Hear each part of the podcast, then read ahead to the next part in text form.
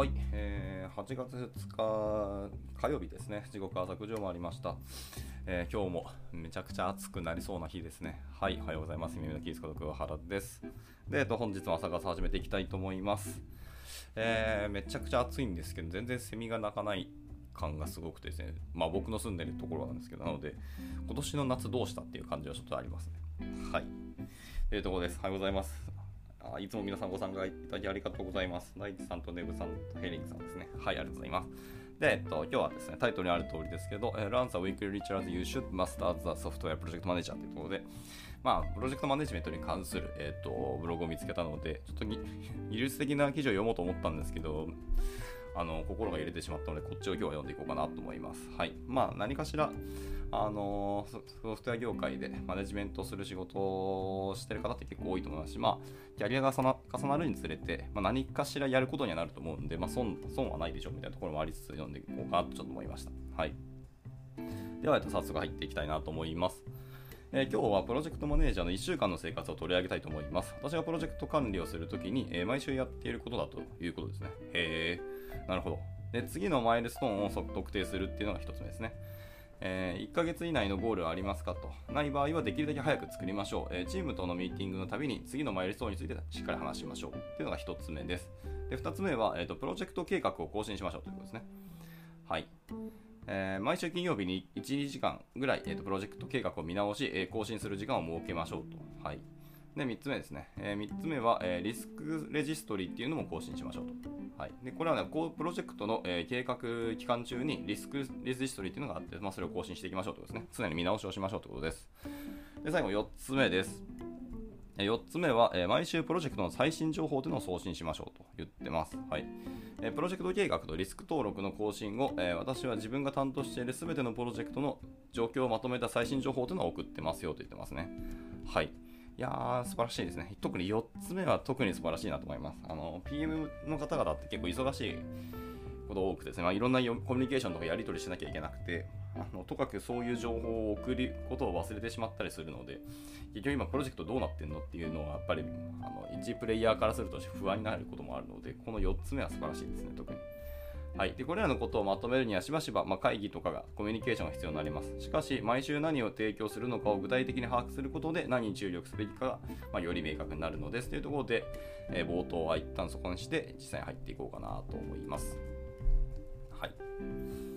えーじゃあ行きましょう。一つ目のセクションは、えー Identify the next milestone ですね。はい。まあ、次のマイルストーンを明確にしましょうというところです。えー人は近くて分かりやすい目標に向かっているときに最も効果的に働くものですと。1ヶ月以内のマイルストーンに取り組むと、より生産的で効果的な仕事ができます。また、えー複雑な作業を管理しやすい大きあ大きさにえ分割することもできますと。ね人々はその,、まあ、その程度の仕事であれば理性的に考えることができますと。そしてその目標に向かってより効果的に働くことができるのです。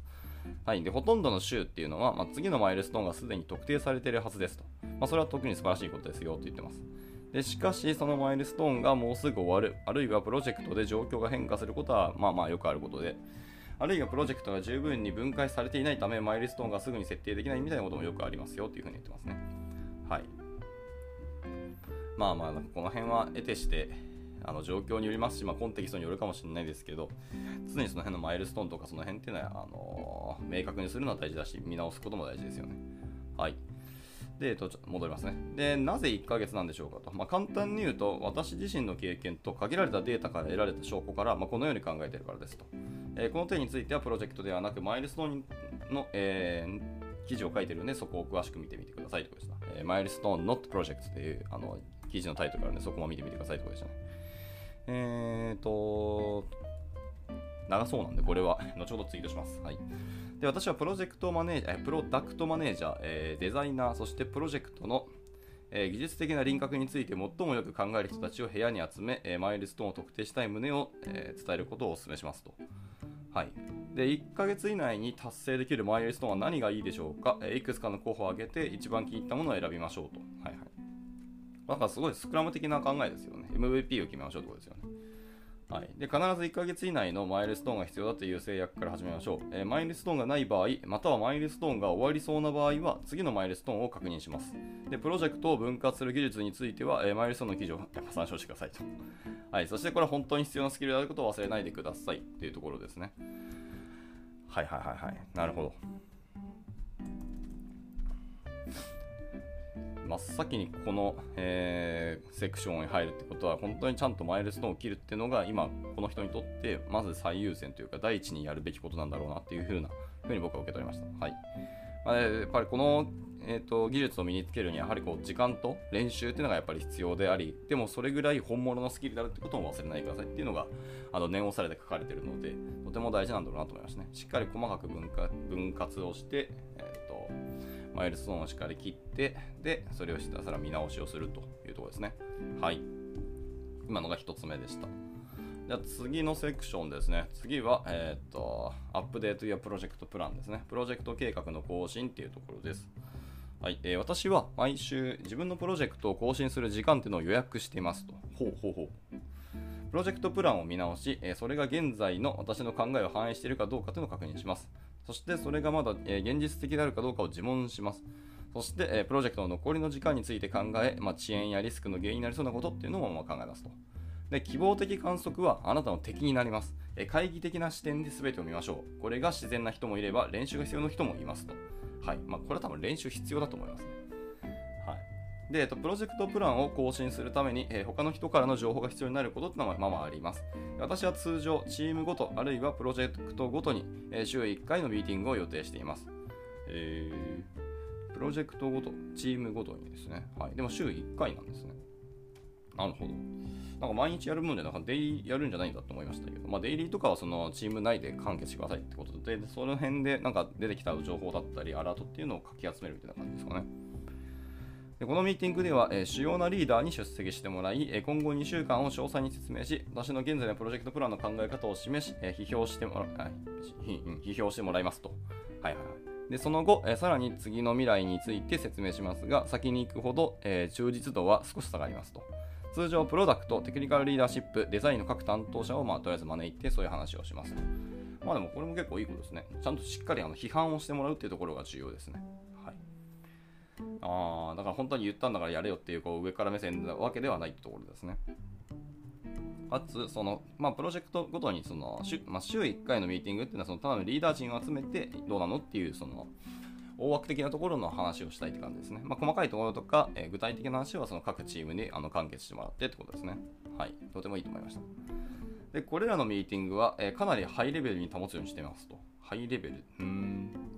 参加者にとって、まあ、時間の無駄にはならないようにしたいものです。はい、で私はこの活動をより大きな目的を持った会議に参加させるのがベストだと考えています。え例えば、ローカルチームの、リーダーシップミーティングで、では、毎週5分から10分程度、この活動をカバーするかもしれませんと。ああ、なるほどね。ローカルチームのリーダーシップミーティングで、その5分から10分ぐらいで、この活動、今やろうとしている活動をカバーできるかもしれませんと。えー、しかし、時間の大半は他の言葉事柄、例えば自分たちが懸念していることや、ま、改善すべきことを話し合うかもしれませんと言ってます。まあ、それもありますよね、本当に。まあ、結果、なんだかんだ、こう、課題点、問題点とか話し始めると、ボロボロなんか影響するものだったり、関連するもの出てきて、まあ、それについて議論しちゃいますからね。しちゃいがちか。はい。こうです。で、まあ、プロジェクトマネージャーのアンチパターンの一つっていうのは、常に情報を求めて、人にプッシュする癖がついてしまうことだと。これは迷惑極まりない、えー、プロジェクトマネージャーが情報を得るために安価で済むようにしましょう。また、時間が、えー、時間ですね、自分が、えー、観察していることを表に出すように促すことで、あなたが情報を更新する必要がなくなることもありますと。まあ、メンバーが勝手に情報を出してくれたり更新してくれる可能性もありますと。で、コミュニケーションはプル型からプッシュ型に切り替えるのが望ましいと思いますと言ってました。はい。いいと思いますね。プッシュ型になるっていうのは本当にいいと思いました。それぞれの担当とか責務を持ってる人たちが自分たちの情報をプッシュ型でどんどんどんどん出していくっていうところですね。まあ、問題はそれがあの情報流れていったりなんか情報があの煩雑になってしまう可能性はあるのでそこをしっかり、えーと、取捨選択してまとめ上げるのがプロジェクトマネージャーとしての、まあ、腕の見せ所みたいなところあると思いますけど。でも、プル型よりもプッシュ型の方が僕もいいと思いましたね。結局、まあ、聞けばこの人持ってたんだけど、後から知ったので、みたいなことはよくある話なので、メンバーが自発的にプッシュ型で出せるようなチームを作るっていうのも結構すごい話難しいけどとてもいい話だなと思いましたね。はい。以上2つ目。今のが、えーと、アップデート Your Project、えー、プランですね。はい。なんか、なんか、やっぱりプロジェクトマネジメントの記事って大体そうだよねとか、うん、共感味あるなっていうことばっかりなんですけど、やっぱりこの記事もそんな感じしますね。はい、もうこれは別に世界共通同じような波にみんなぶち当たるんだろうなっていう気はしました。はい、えー、余談ですけど。じゃあ次行きましょう。はい、続いて、えー、What should the project plan look like? ってことですね。えー、プロジェクトプランはどのようになものにすべきでしょうかと。すべき論をかな語るのはむずいと思うんですけど、まあ、ちょっと読んでいきましょうか。はい、えー、私はプロジェクトプランを週単位で作成しています。はい。ということで、この人は、えーと、スプリントは基本的には1週間単位でやってるということですね。で各週にはいくつかの箇条書きがあります。えー、箇条書きはその週のデモを予定する内容だと言ってますと。ほう。でデモには技術なものも含まれます、えー、提供するものの説明はできるだけ顧客に焦点を当てたものにデモしたいなとも思ってますと。で、またプロジェクトのデリバリーに関する、えー、時間をあじゃあ関連する時間ベースのイベントっていうのももちろん追加してますと。例えば、えー、休暇、えー、オンコールスケジュール、オフサイトなどみたいなことも全部箇条書きでガーッと今書き連ねてますということですね。で、えっと、今僕のはあの画面を開いてるので見えてるんですけども、本当に、えー、トップにプロジェクトプランって書いてあって、そこに赤線が引いてますと。で、その下に、えー、ウィークオブ、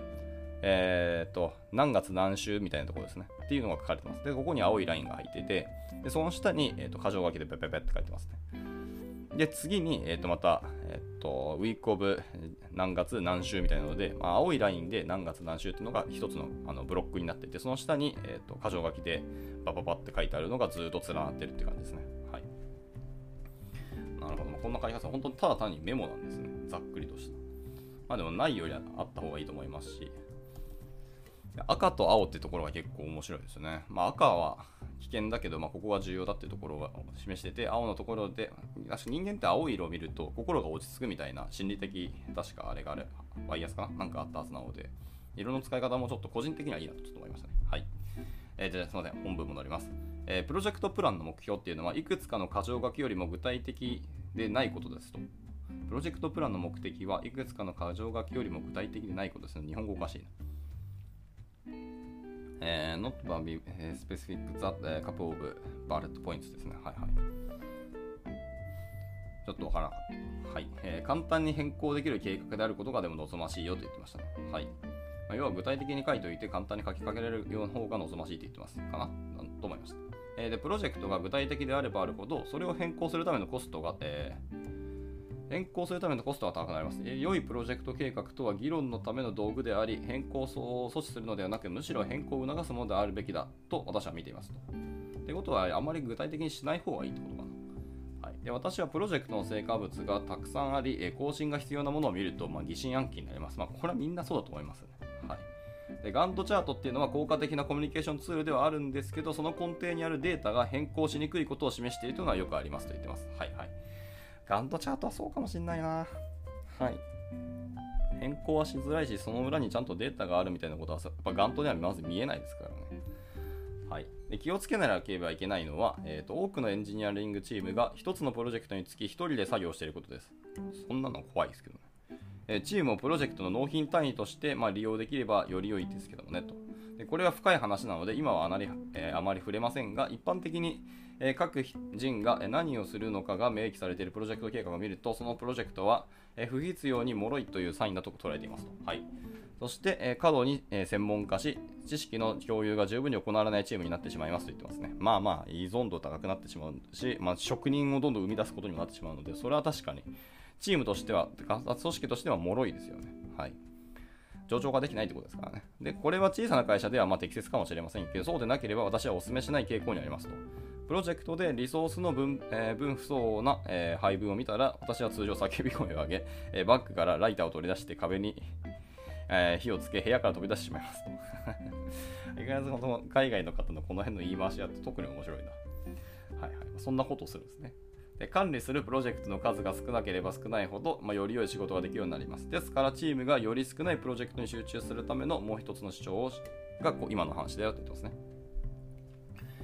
あともう1個ですね、えーと、2週間のスプリントを行うチームでは1週間ごとのプロジェクトプランが必要なのかと聞かれることもありますと。でもちろんそれはあなた次第ですけど、私なら週単位で行いますと。はいはい、2週間スプリントだっても 1, 週間単位で、えーとプランニングしますと。でそうでないと物事が順調に進んでいるかどうかがほとんど見えません。もし私が2週間のスプリントベースでやっていたら、チームにこれは最終金曜日までにデモができるかどうかを示す結果ですというふうに伝えますというふうに言ってますね。なるほどね。やっぱり事細かにやっぱり見ていくっていうのがやっぱ重要ですし、まあ、やっぱりチームっていうのは水物なので、どんどんどんどん状況とか環境変化していくので、まあ、そこをしっかり見ていきたいっていうところですね、この方は。でも2週間って確かに結構大きいですからね、2週間あの全体のしっかり進捗だったり振り返りとかしないまま走るって結構怖いと思いますね。はい。また1週間単位でやることによってやっぱりリズムも生まれると思うんでね、はい、人はあと時間があればなんかちょっとぐだってだらだらやってしまう傾向も正直あるので、まあ、これはあのブーメランですけど。はい、っていうところでした。じゃあ続いて、えっ、ー、と、What should your risk register look like? っていう最後のやつですね。えー、次のセクションに行きたいと思います。はい、リスク登録はどのようなものにすべきでしょうかというところですね。はいえー、プロジェクト計画を更新するときには、えー、何がうまくいかない可能性があるかっていうのを自問自答する必要があります。えー、以下は、え自分自身や他の人に質問することで、えより良い計画を立てるための方法になりますと。で、えーと、この方法は4つ書かれてますね。はい、え1つ目は、このプロジェクトで最も失敗しそうなことは何でしょうかと。で2つ目は過去に似たようなプロジェクトがあったかその際にどのような問題があったか、はい、3つ目、えー、このプロジェクトで起こりうる最悪のケースで実際に起こり起こりうるようなことは何でしょうかと。最後4つ目ですね、えー、このプロジェクトがうまくいくかどうか今月の給料をかけるとしたら今どんなことを心配するだろうかと。ははは。4つ目の観点面白いですね。今月の自分の給料をこのプロジェクトにかけるとしたら今どんなことを心配しますかと。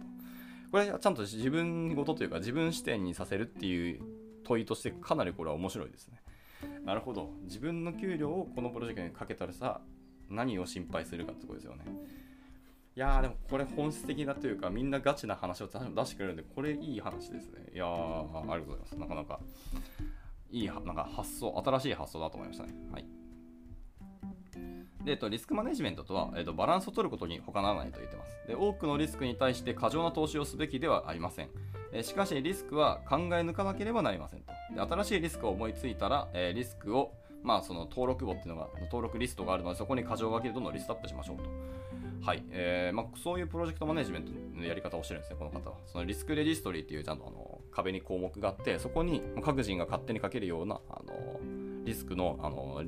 リストバーってこう用意してるんですね。で、今あの僕には画像を見てるんですけど、はい、いろんな人たちがいろんなあのリスクっていうのをダーッと箇条書きでひたすら書いてますね。えタイトルと、まあ、ざっくり概要と、あとそれに起きる影響だったりとか、あのどれぐらいのあのビジネス的なコストかかるみたいなところですね。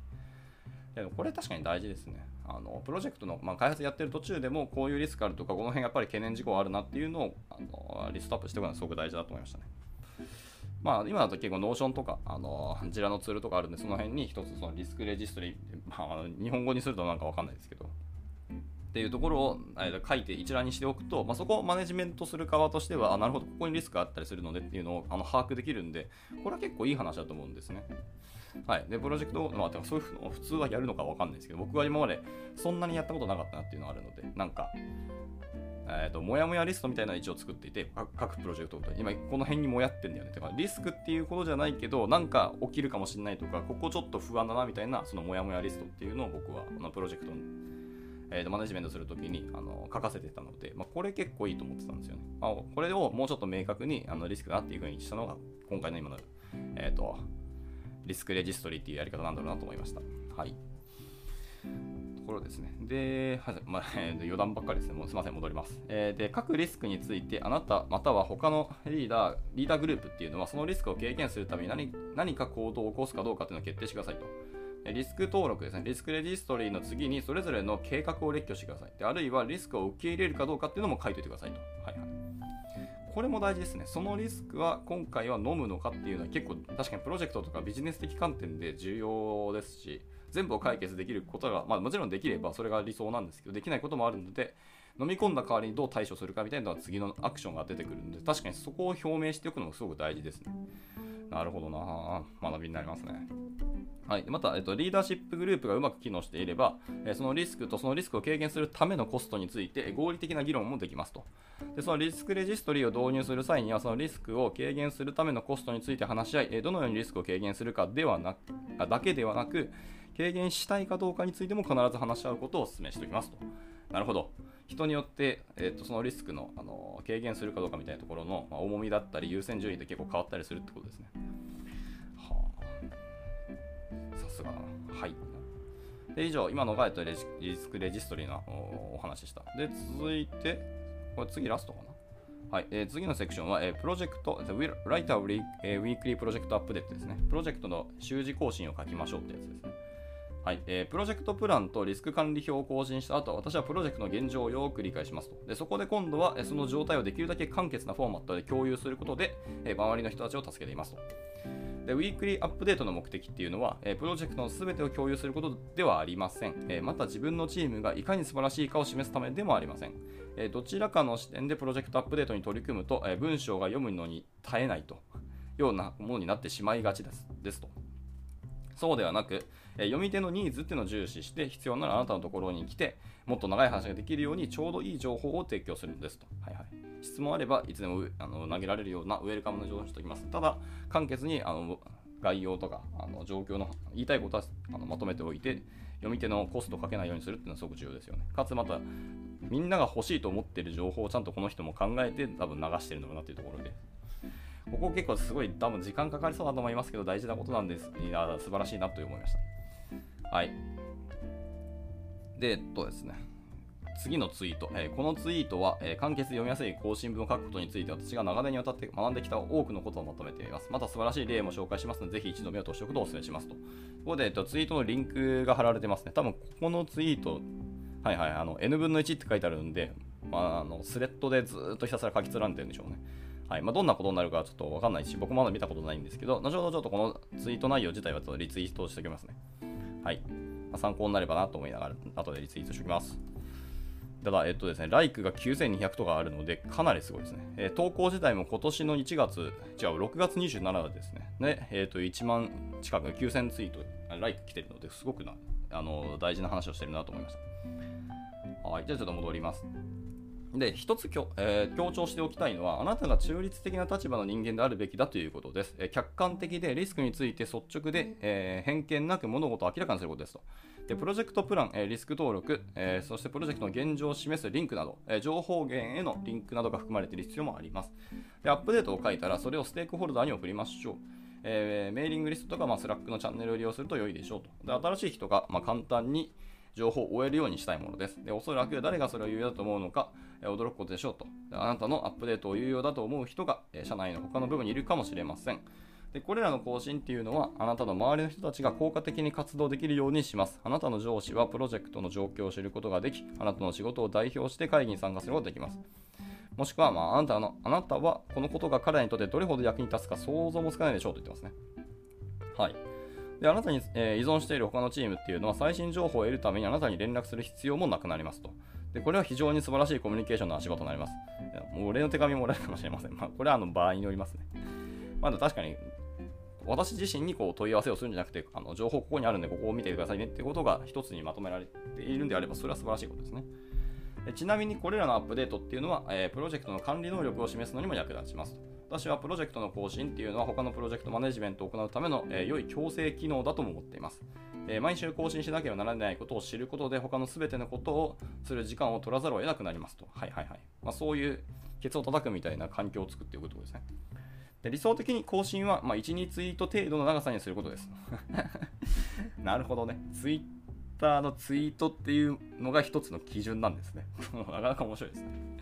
なるほど。まあ、それ皆さんがツイッターしてるっていう前提ですよね。そういうコンテキストがないとこれ多分通用しないと思う。ちょっと面白かったな。はい。更新は1、2ツイート程度の長さにすることですと。すごく、要は簡潔にまとめろってことですね。280文字以内か。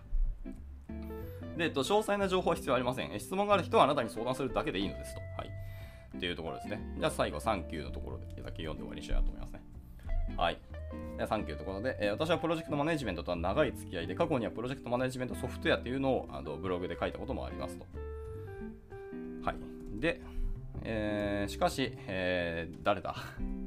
ブジョーン・フリーマン・ベンソンっていう方が、えー、いらっしゃるそうですね。この方が、えーと、良いアップデートを書くための詳細な情報というのを私に叩き込んでくれたんですと。彼は編集者として毎週どうすればよいより良いものになるかというのを教えてくれました。はいまあ、表紙のえ表紙の画像というのはガード・アルトマンにお願いして、まあ、作っていただきましたよみたいなことで、まあ、謝辞を述べて終了していますというところでしたね。はい、というところです。なかなか、なんかまあ当たり前のこともあれば、なあのすごい新しい視点というか、あのアイディアというのももらえたので、結構僕としては勉強になってよかったなと思いました。はい。まあ、皆さんの情報になれば幸いですし、まあ、いくつかですね、あの貼ってあったリンクでこれも有用そうかなみたいなところは、あの一緒にこの後、えっと、ツイートしていこうと思いますので、まあ、もし興味ある方は見てみてくださいというところですね。では、えっと、まあ、ちょっと短いですけど、今日の朝活は一旦こちらで、えー、以上にしようかなと思います、えー、今日もたくさんの方ご参加いただきありがとうございました。また明日も何か、えっと、僕が学びたいものをどんどん読んできてますので、まあ、興味あれば来ていただけると幸いです。では火曜日ですね。本日もお仕事一日頑張っていきましょう。お疲れ様です。And now, a short commercial break. 現在、エンジニアの採用にお困りではありませんか？候補者とのマッチ率を高めたい辞退率を下げたいという課題がある場合、ポッドキャストの活用がおすすめです。音声だからこそ伝えられる深い情報で、候補者の興味関心を高めることができます。株式会社ピトパでは、企業の採用広報に役立つ、ポッドキャスト作りをサポートしています。気になる方は、カタカナでピトパと検索し、X またはホームページのお問い合わせよりぜひご連絡ください。